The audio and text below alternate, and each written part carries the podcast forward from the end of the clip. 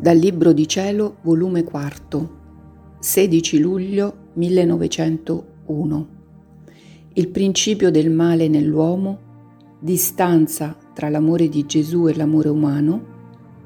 Per entrare nel cielo l'anima deve essere tutta trasformata in Gesù. Dopo vari giorni di privazione, questa mattina si è benignato di venire, trasportandomi fuori di me stessa. Ora, Trovandomi innanzi a Gesù benedetto, vedevo molta gente e i mali della generazione presente. Il mio adorabile Gesù li guardava con compassione e voltandosi a me mi ha detto, Figlia mia, vuoi sapere da dove incominciò il male nell'uomo? Il principio è che l'uomo appena conosce se stesso, cioè incomincia ad acquistare la ragione, dice a se stesso, io sono qualche cosa e credendosi qualche cosa si discostano da me, non si fidano di me che sono il tutto e tutta la fiducia e forza l'attingono da loro stessi. E da questo avviene che perdono fino ogni buon principio e perdendo il buon principio, che ne sarà alla fine? Immaginatelo tu stessa, figlia mia, poi, scostandosi da me che contengo ogni bene, che può sperare di bene l'uomo essendo lui un pelago di mare? Senza di me tutto è corruzione, miseria e senza nessuna ombra di vero bene. E questa è la società presente. Io nel sentire ciò provavo una tale afflizione da non saperla esprimere, ma Gesù, volendomi sollevare, mi ha trasportata altrove ed io trovandomi sola col mio diletto Gesù gli ho detto, dimmi, mi vuoi bene? E lui, sì. Ed io, non sono contenta del sì solo, ma vorrei che mi sia spiegato meglio quanto mi vuoi bene. E lui, è tanto il mio amore per te che non solo non ha principio, ma non avrà fine. Ed in queste due parole puoi comprendere quanto è grande, forte e costante il mio amore per te.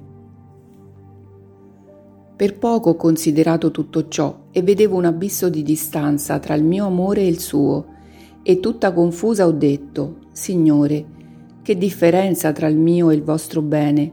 Non solo il mio tiene il principio, ma per lo passato ci veggo dei vuoti nell'anima mia di non averti amato. E Gesù, tutto compatendomi, mi ha detto, Diletta mia, non ci può stare conformità tra l'amore del Creatore e quello della creatura. Per oggi ti voglio dire una cosa, che ti sarà di consolazione e che tu non hai mai capito. Sappi che ogni anima per tutto il corso della sua vita è obbligata ad amarmi costantemente, senza alcun intervallo, e non amandomi sempre vi lascia nell'anima tanti vuoti per quanti giorni, ore, minuti ha trascurato di amarmi e nessuno potrà entrare in cielo se non ha riempito questi vuoti, e solo potrà riempirli o con l'amarmi doppiamente nel resto della vita, o se non giunge li riempirà a forza di fuoco nel purgatorio. Ora tu, quando sei priva di me, la privazione dell'oggetto amato fa raddoppiare l'amore e con questo viene a riempire i vuoti che ci sono nell'anima tua. Dopo ciò gli ho detto, Dolce mio bene, lasciami venire insieme con te nel cielo, e se non vuoi per sempre, almeno per poco, deh, vi prego, contentatemi. E lui mi ha detto, non sai tu che per entrare in quel beato soggiorno l'anima deve essere tutta trasformata in me, in modo che deve comparire come un altro Cristo? Altrimenti quale figura faresti tu in mezzo agli altri beati? Tu stessa avresti vergogna di starci insieme con loro. Ed io. È vero che sono molto dissimile da voi, ma se volete potete rendermi tale. Onde, per contentarmi, mi ha tutta rinchiusa in lui, in modo che non più vedevo me stessa, ma Gesù Cristo, ed in questo modo ci siamo innalzati verso il cielo. Giunti ad un punto, ci siamo trovati innanzi ad una luce indescrivibile, Innanzi a quella luce si sperimentava nuova vita, gioia insolita, non mai provata. Come mi sentivo felice, anzi mi pareva di trovarmi nella pienezza di tutte le felicità. Ora, mentre ci inoltrammo innanzi a quella luce, io mi sentivo tale un timore, avrei voluto lodarlo, ringraziarlo, ma non sapendo che dire ho recitato tre Gloria Patri. E Gesù rispondeva insieme. Ma appena finiti, come il lampo, mi sono trovata nella misera prigione del mio corpo. Ah, Signore, come? Così poco è durata la mia felicità.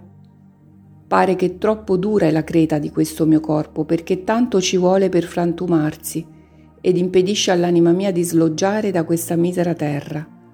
Ma spero che qualche urto veemente lo voglia non solo frantumare, ma spolverizzare.